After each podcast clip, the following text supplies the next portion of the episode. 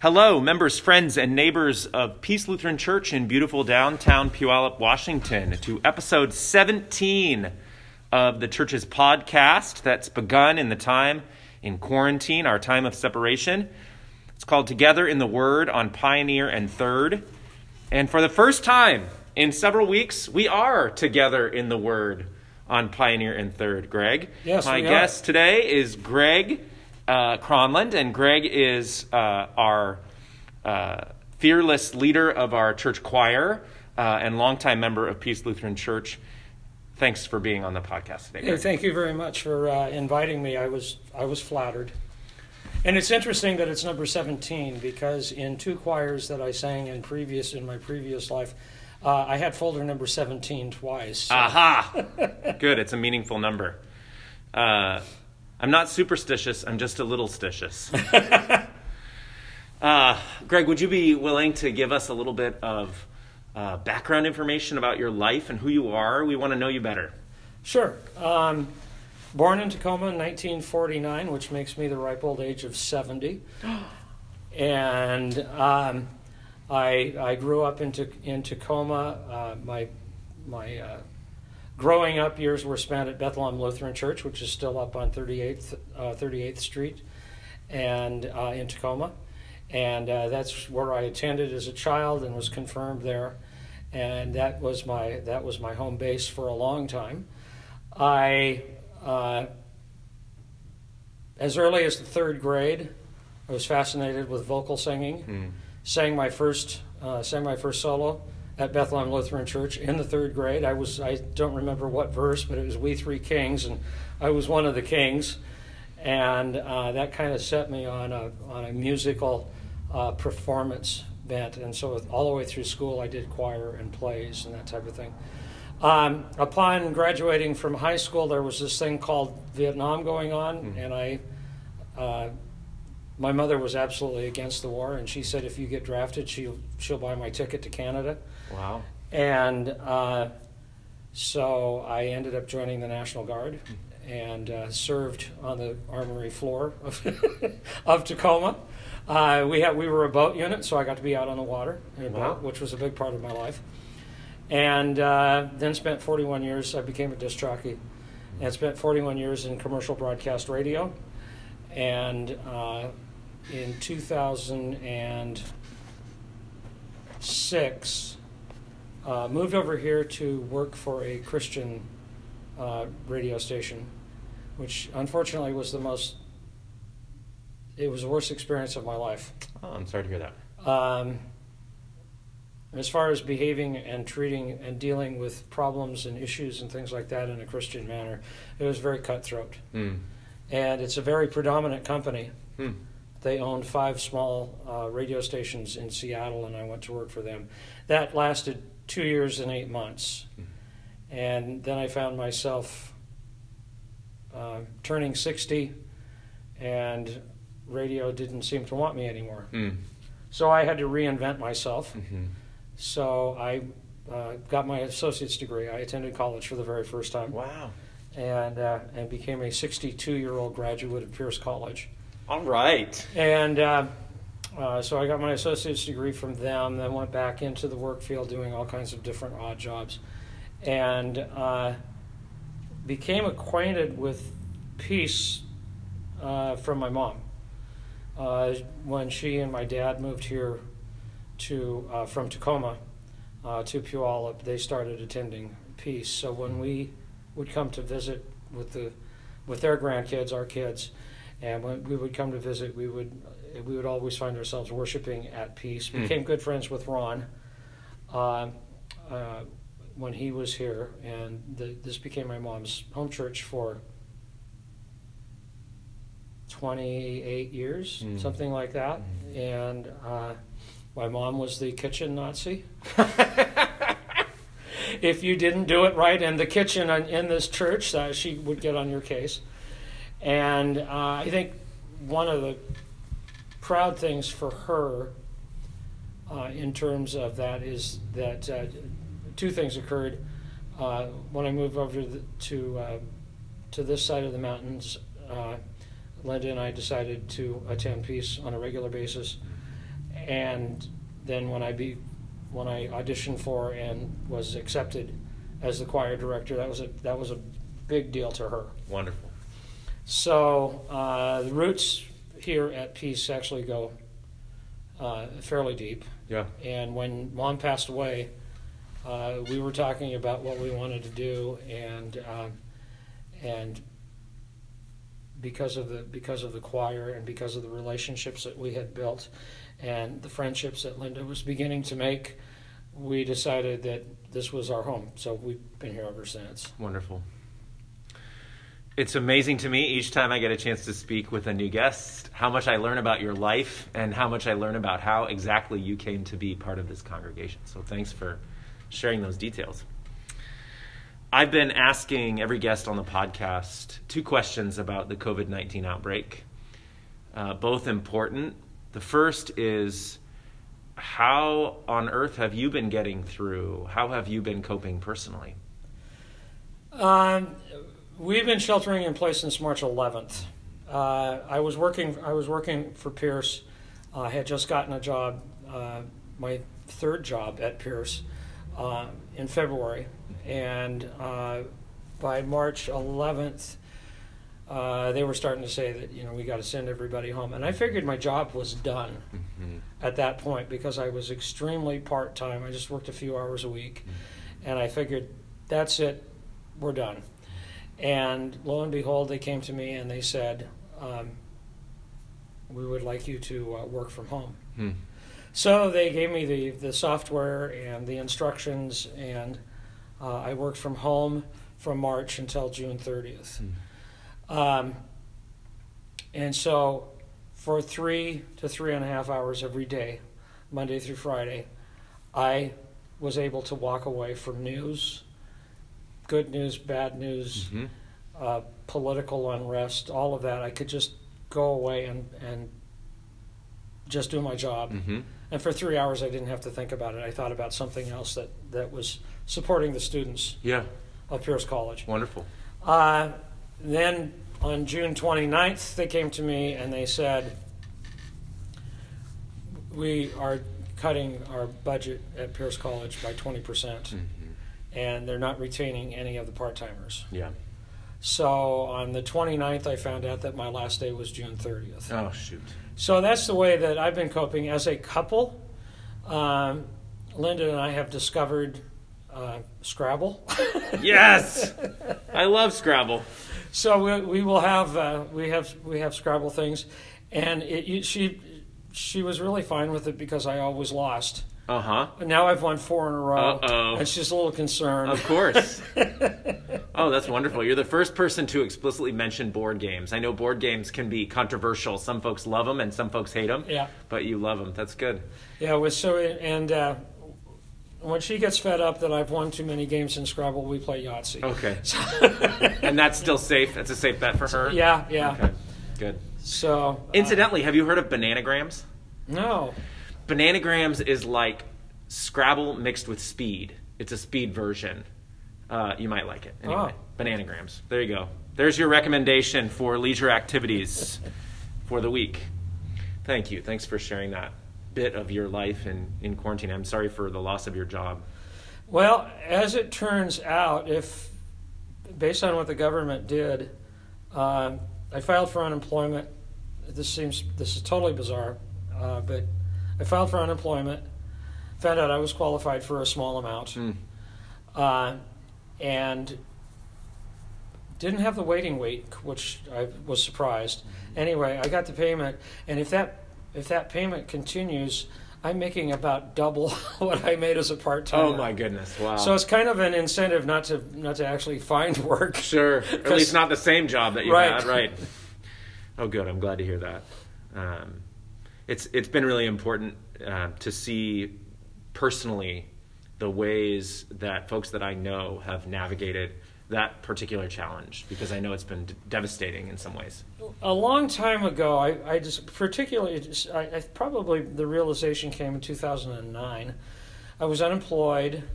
Uh, I was going to school. I was uh, I was I forgot to tell you that I became unemployed in 2009, and during that whole time we had a condo, and we had to get out of the condo on a short sale Mm. uh, in 2009 when that recession thing happened, and we. Uh, I was going to school. Hmm. My wife was fighting the battle of banks Mhm. trying to foreclose and all kinds of stuff like that. And uh, I, I discovered that although God, God, doesn't always work on my timetable, He Mm. always works. Hmm. And it was always at the last second something would come along, Hmm. and you could just tell that this is a God thing Hmm.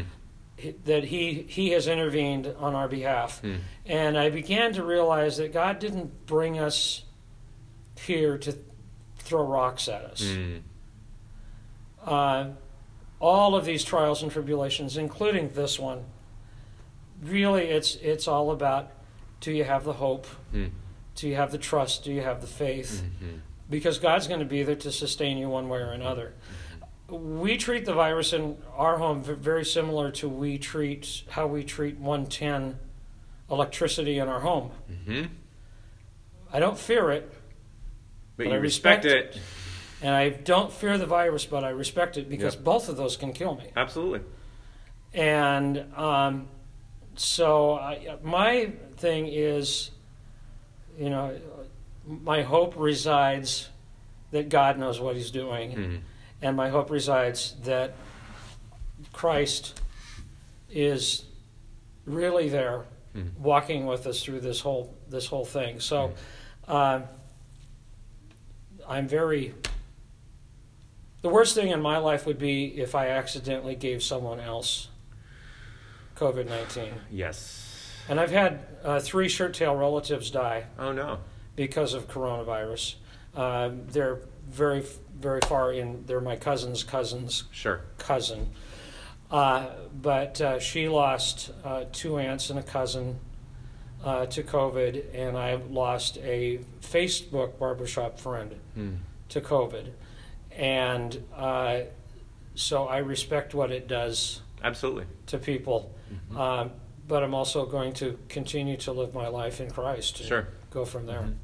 That's, I think, a really good, healthy, mature, faithful response. Um, and I'm glad for that. Thank you. Um, the other question that I've been asking about COVID specifically is uh, given that we are in the midst of a crisis, and it's a crisis we're all sharing, uh, crisis, I think, has a way of bringing the worst and the best out of communities. Uh, ideally, the best. If that were to happen, if someday down the road you could look back and say, here's a way that we came out of the COVID 19 crisis stronger than we were when we went in, what would that look like for you? Um, if this magically went away today and everything returned to normal, for me, I would hope that everybody recognizes how important human connection Hmm. is and human touch. Mm-hmm. Uh, in the context of the church, corporate worship is about touching people physically, emotionally, Mhm. mentally. Mm-hmm. Uh, it is it's uh, communion. The Mhm. act of communion is a corporate uh, thing. Uh, Absolutely. It's uh, serving communion to myself or serving communion to my wife online Mm-hmm.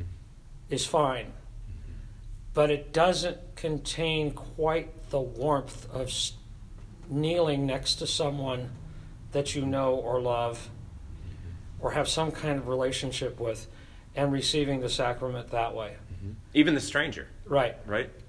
It's, Even the stranger is one with you in communion. Right. Yep. and um, Yep. so it is. It is the great uniter. Yep.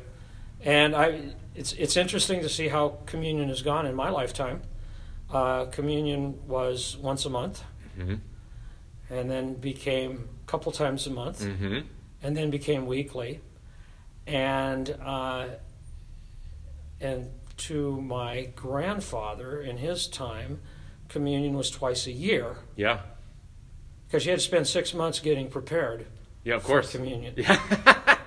and then six months again. right. Um, and now the understanding, which I think was the understanding originally anyway, Yeah. is that th- this is a corporate declaration of receiving grace Amen.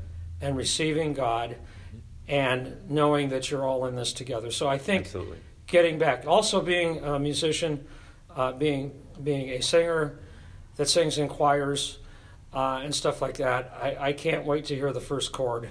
Amen. yeah. That would be that would be ideal. My barbershop group has um, that I sing with. They have uh, folded for the rest of this year, Sure. so we're meeting virtually, but that's not the same thing. Nope. And so, if this came out of it, uh, the joy of being able to emotionally connect with a human being, not mm-hmm. through a screen, mm-hmm. because it's so hard. You can't shake hands with your computer screen. Amen. Yeah. Amen.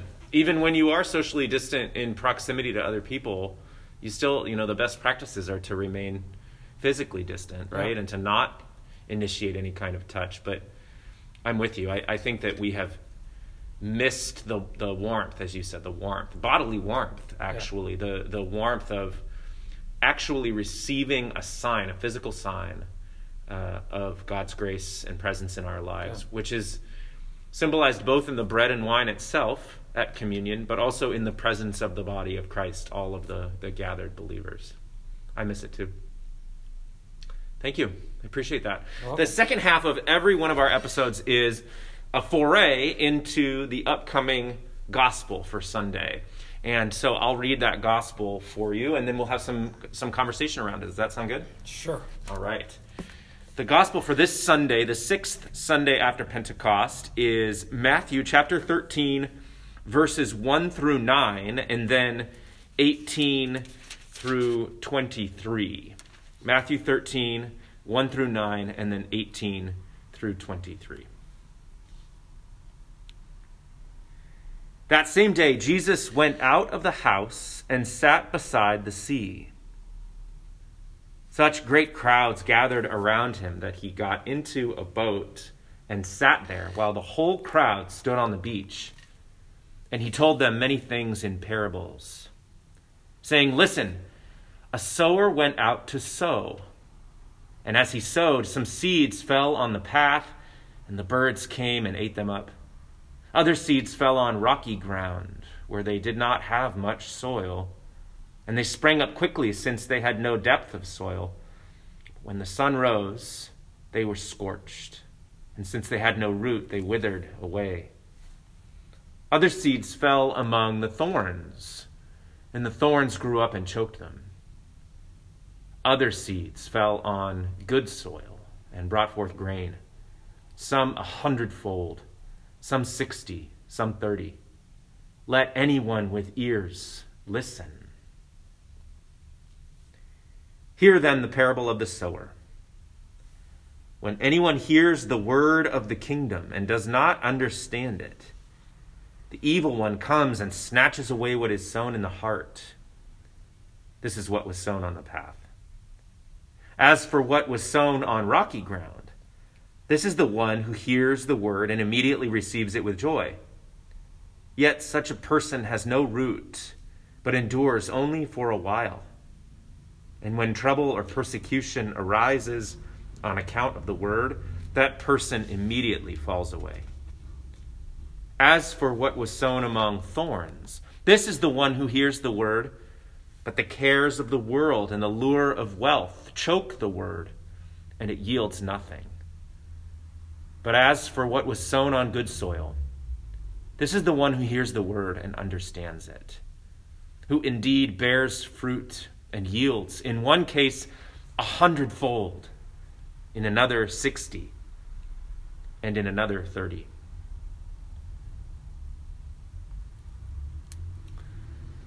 This is the gospel of the Lord. Thanks be to Christ.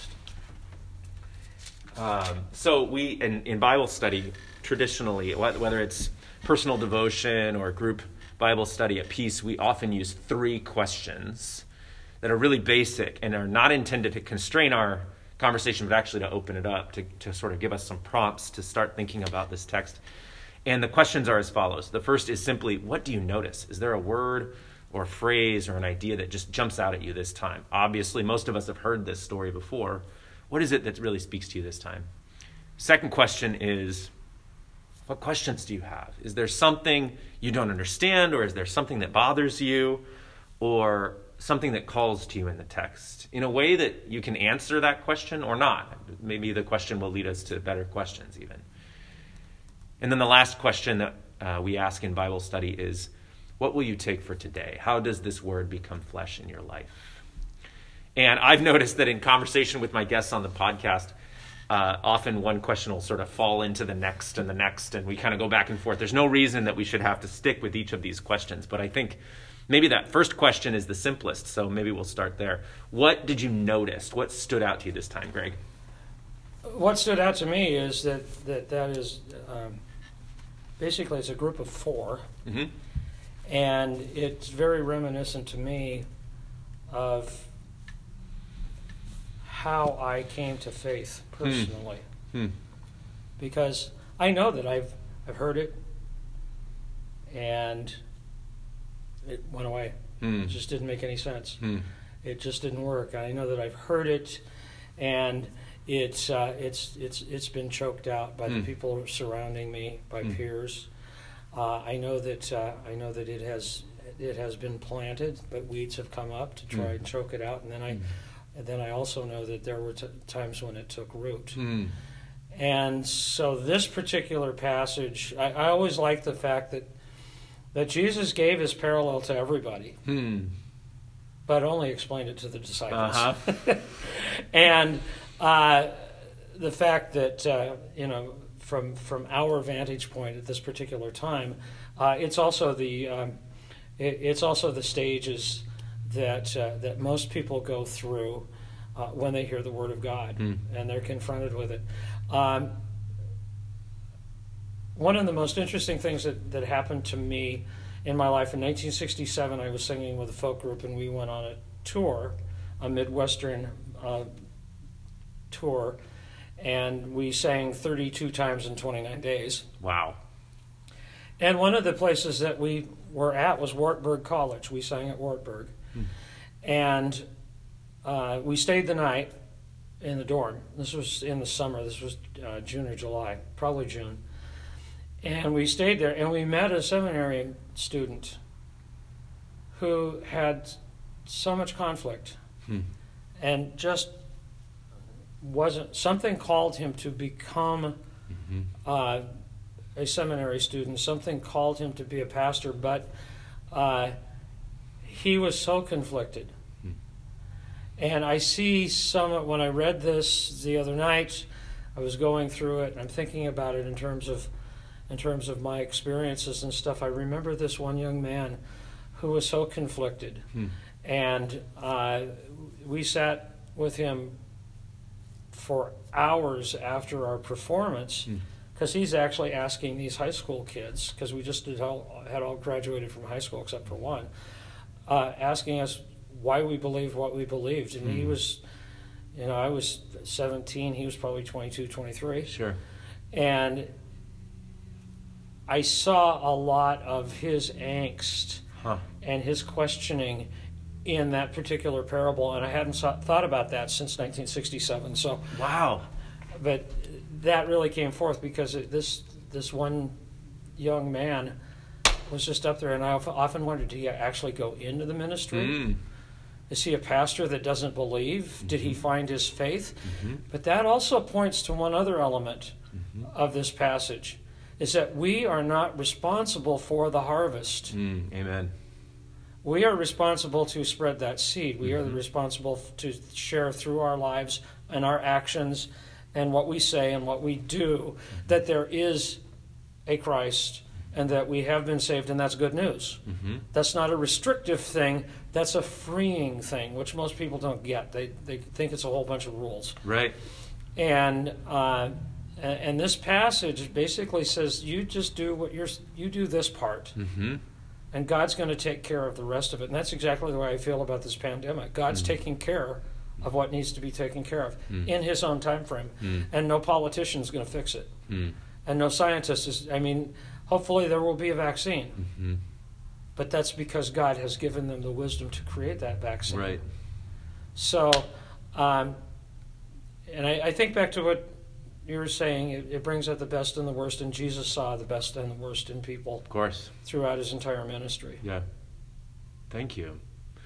Yeah, that's a really powerful response. I've actually never thought of the four soils as phases or instances in the life of an individual person's faith, but that's really helpful. And it's actually quite Lutheran. I, I worry a little bit. Uh, sometimes I think this passage has been used to hammer people over the head and to say, are you rocky soil or are you thorny soil or are you soil that's been smashed down on the pathway or are you good soil because God expects you to be good soil and bear fruit? But that, as you pointed out, that's really not the purpose of this story. It's not an emphasis on what you have to do to uh, receive the word like a seed and cause it to thrive yourself. That's not what this is about. This is Jesus calls it the parable of the sower. Yeah. This is about the one who scatters the seed so wide, so widely, even knowing the, the potential obstacles. I mean, the, the sower has to know that sowing seed into, you know, rocky soil and thorny soil and onto the pathway is a fool's errand, right? To some degree, three fourths of the seed isn't going to make it. Right. And yet, the one who sows the seed is also the one who causes the growth. And it's miraculous growth. That's one thing I really noticed this time around. I looked into it a little bit, but it turns out that a hundredfold harvest is probably a little bit of a tall tale.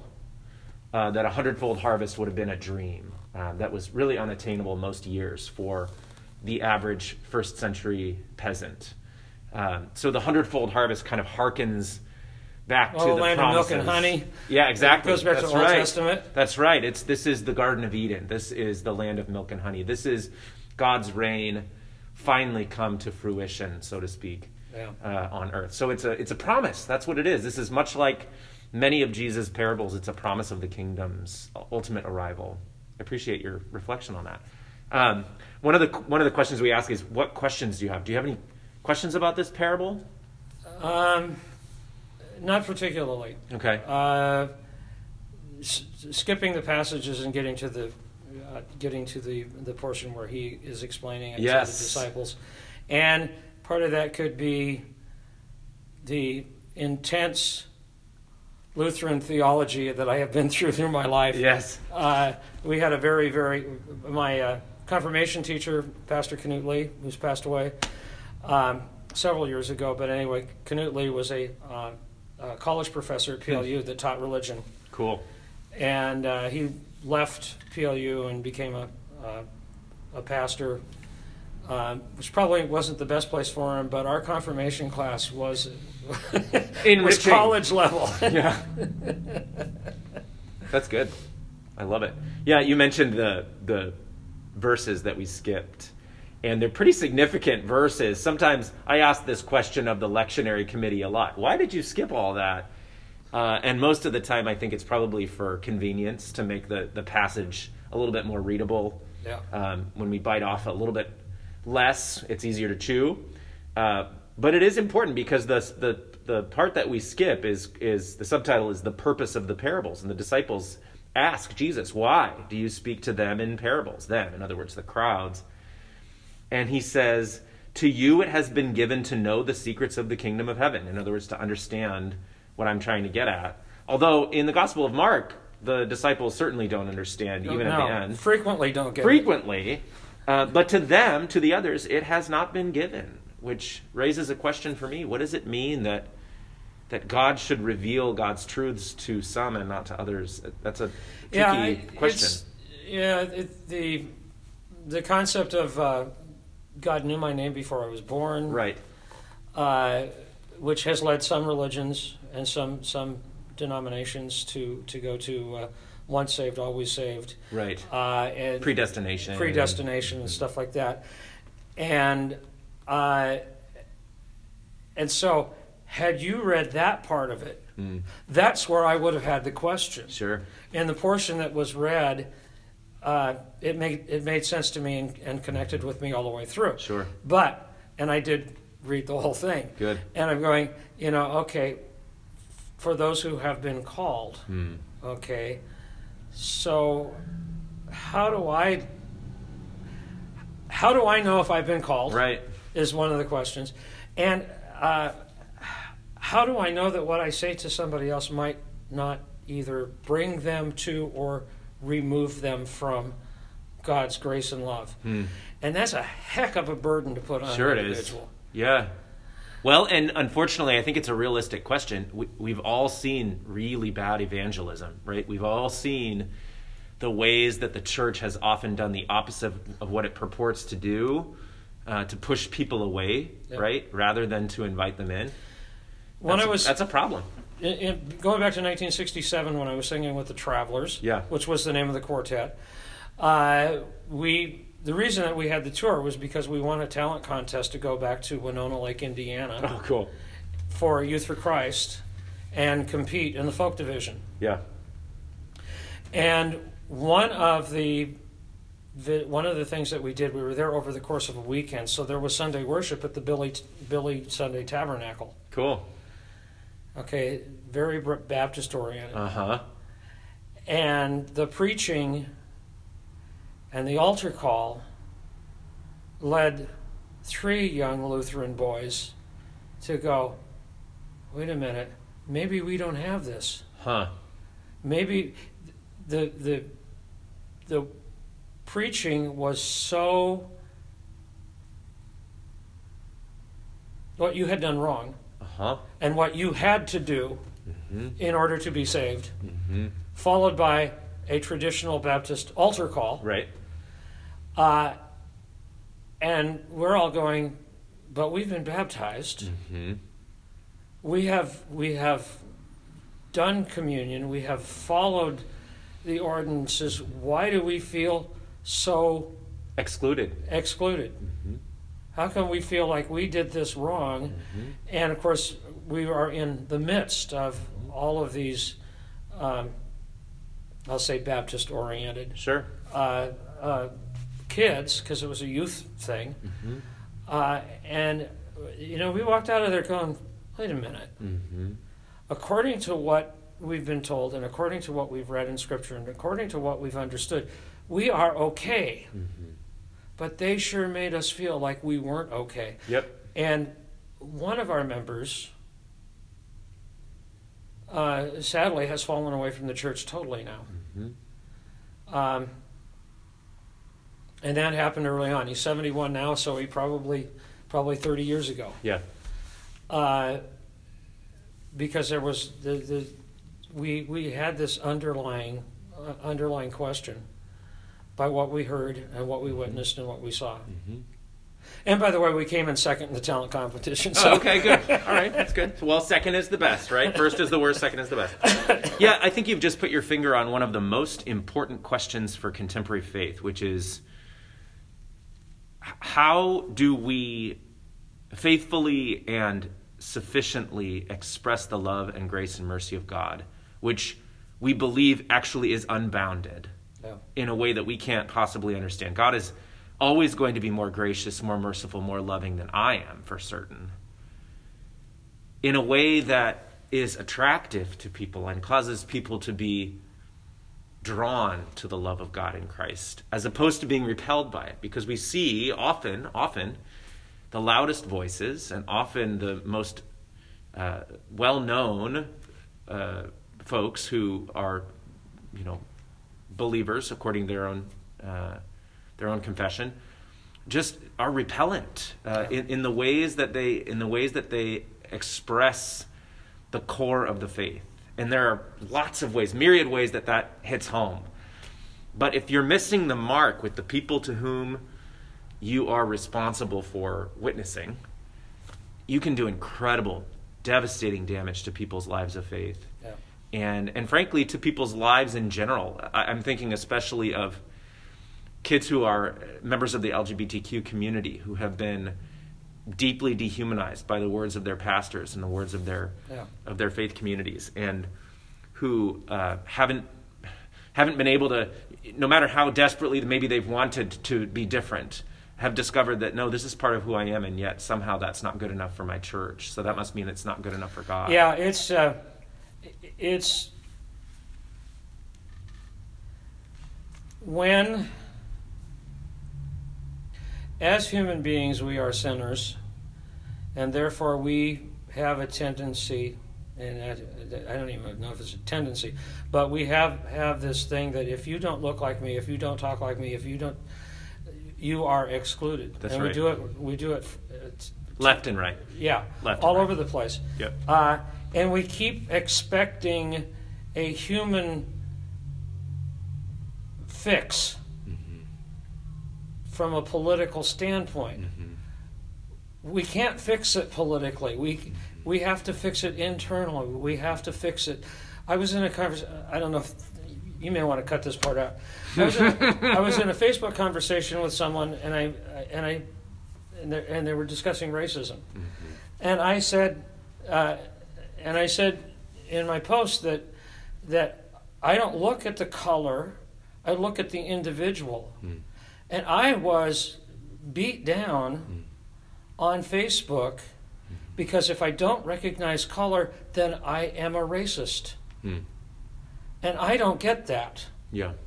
Uh, I thought that they wanted what Martin Luther King Jr. was talking about when he says the content of their character, not the color of their skin. But I'm, according to Facebook, and I'm done with the political discussions on Facebook, but according to that, I'm wrong. I shouldn't believe and try and do what Martin Luther King was talking about, uh, which just, I, I just don't get it Mm. because I want to know the content of the individual. Mhm. And the only way that anything can ever change is if I understand the content of the individual. Um,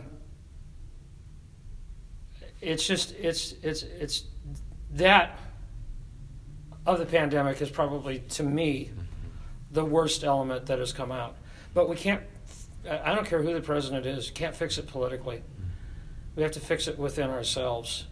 And uh, if everybody's shouting, nobody's listening. Sure. Yeah. I don't know. I'm, I'll get off my soapbox. Yeah, no, I appreciate you sharing that story. I know that Facebook is often not a, an especially productive place to try to have good, meaningful conversations. And skin color is certainly not, you can't tell someone how, what someone's like by the color of their skin. That's certainly true. There's a children's book that I, uh, that I love. It's called Shades of People. And that's one of the most important uh, messages is that human beings come in every shade and that you can't tell what a person is like by the color of their skin. It is true also, I think, that skin color matters, right, in people's experiences in the United States. And so the the danger of, of the age old kind of colorblind approach is that to ignore a person's skin color is also possibly to obscure their experiences. I think maybe that's what people mean. And and that, and that may be what they were trying to say to me. To to me, uh, to me, it is okay. Yes, I recognize that this individual is a different color than me. Mm-hmm. Now, can we get past that? And I also understand that you have obstacles that I have not had. Mm-hmm. Right. Um, I am only a third generation American. Mm-hmm. Uh, no, I take that back. Second generation American. Uh, so my ancestors came over on the boat. Sure. My grandmother through Ellis Island and stuff like that. Yeah. They had struggles. They had they had all that kind of stuff. Uh, Norwegians took their brunt of it, just like the Irish took their brunt Hmm. of of it, and uh, and of course blacks had no choice in the matter. Uh, If if the black individual actually comes from a slave family, they had no choice. Mm-hmm. Uh, they were imported here, whether they wanted to or not. Right. Uh, and to recognize those struggles, I think makes sense. But more importantly to me, is that yes, okay, I recognize that you've had it rough. What can I do to make it easier? And the only way I can make it easier is if I know more about you. That's a good start. Yep. Thank you. I appreciate that. Thank you. Um, that last question that we ask of, of the text each time is the most important, not only because it's the last one and it's one we're most likely to remember, but also I think because it reflects what Holy Scripture is supposed to do for us, which is to take root in our lives, so to speak, like uh, like the seed that falls on good soil. The, the Holy Scripture is not just on a page, but it's living and active, right? It's a word that speaks directly to our lives, that interprets our lives. in light of that understanding and the way that Holy Scripture is supposed to function, what would you say you take from this passage today? What is it? How does this word become flesh for you? Probably just in the in the realization that through my words and my deeds and my actions, uh, that it's not mine to judge where some because and that happens in in Christian communities. Mm. they judge where your journey faith is. Mm. Uh, that to me is not my responsibility. Yeah. My responsibility is to share the word in the appropriate way, demonstrated in my life mm. and in the way that I treat people. So, uh, on the surface of it, to me, that's that's really what this is about. Mm-hmm. It's uh, it's still it's all about relationship, mm-hmm. and in my personality type, relationship is everything. Mm-hmm. And so I think of I think of the choir, and I have no clue where anybody's at in their journey journey mm. or their faith journey because it's none of my business. Mm. But I do know that I attempt to treat them mm-hmm. with respect, and I, I, I, I, demand the best that they can give me. Mm-hmm. But I also try and demonstrate that where where I mention fallacies to them, mm-hmm. they're fa- I, I recognize them because they're in me. Yeah. And I'm talking musical fallacy, not individual sure. human being yeah. fallacy. If there's mistakes in the music, uh, and there's a real symbiotic because they're teaching me mm-hmm. as much as I'm teaching them, mm-hmm. and most of them are better musicians than I am. Mm. My job is to pull them together into into coherence. So mm. uh, it's not my place to judge. I, I spread the seed God's going to do the watering, mm-hmm. or Jesus is going to do the watering. God's going to do the harvest. Mm. Yep. Amen. Yeah. Again, the, the the harvest is God's gift, right? That we trust the harvest to come to pass because we trust that God is faithful. Yeah, that's really related to what I take. What the, the way that this word becomes flesh for me today is is sort of Jesus. On the one hand, Jesus' realism about the prospects. I, I appreciate that. I love that I love that it's not just a, a rosy colored image of how everything's going to be just fine in the end. Uh, no, Jesus is really realistic about the rocky soil and the thorny soil and the hard packed soil on the on the right. pathway. Three fourths of the seed is not going to make it. Jesus is really clear about that.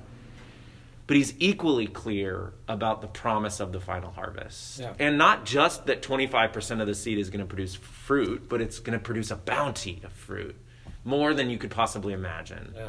Um, so it's both, right? It's both realism on the one hand uh, about the obstacles to the, you know, reign of God taking root on earth as it is in heaven, but also this hope that ultimately God, by God's faithfulness, it will take root. Yeah.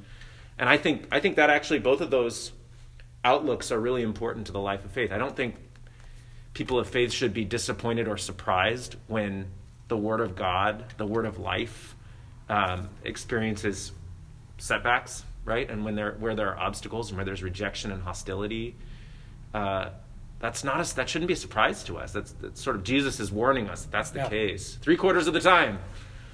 Uh, but also on the other hand, not to lose not to lose faith entirely, not to lose hope because ultimately the, the, the hope rests in God's promises, which God's you know God yeah. is faithful to fulfill in the end. So it's both realism and hope at the same time. Thank you, Greg Cronland, for your time and for your insights and your storytelling on episode 17 of Together in the Word on Pioneer and Third. And thank you all for listening. Until next time.